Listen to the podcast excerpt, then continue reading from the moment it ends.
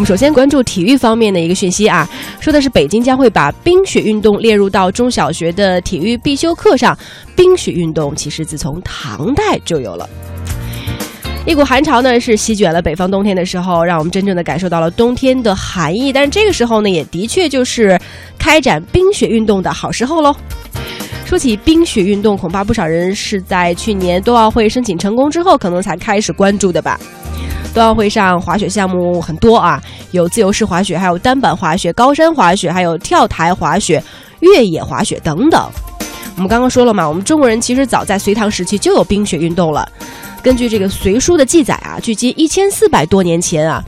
呃，士为人就已经掌握了相当于现在的就是那个雪橇的一个滑雪的技巧啊，这也是世界上有关滑雪最早的文字记载了。最近呢，北京市体育局局长在冬博会的主题论坛上也表示说，哈，北京会把冰雪运动作为中小学体育课的一个必修内容，保证北京的中小学生哈每周有一小时的冰雪运动健身活动，让咱们的每个孩子至少掌握一项冰雪的运动技能。当然，这个消息目前还只是一个规划哈，嗯，但是我相信在不久的将来呢，会有一个具体实施的时间表，希望越早到越来哈。呃，说起这个冰雪运动，我们更多的朋友可能就会想到我们小时候在下雪天儿，无论是在自己家的院子里，还是在学校的操场上，或者在很多我们呃可以玩乐的地方哈，那种直接的跟大自然、跟雪花近距离接触的那种快意、那种自由，是不是很 洒脱的那种状态哈？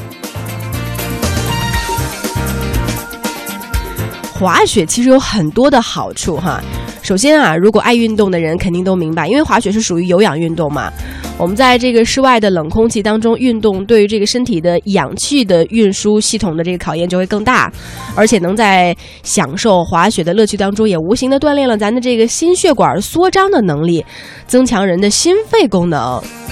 而且呢，从孩子们的角度出发，说滑雪运动也有利于他们的身心发展。当这个滑雪呢，我们站在雪道顶端的时候，我们会产生一种恐惧感。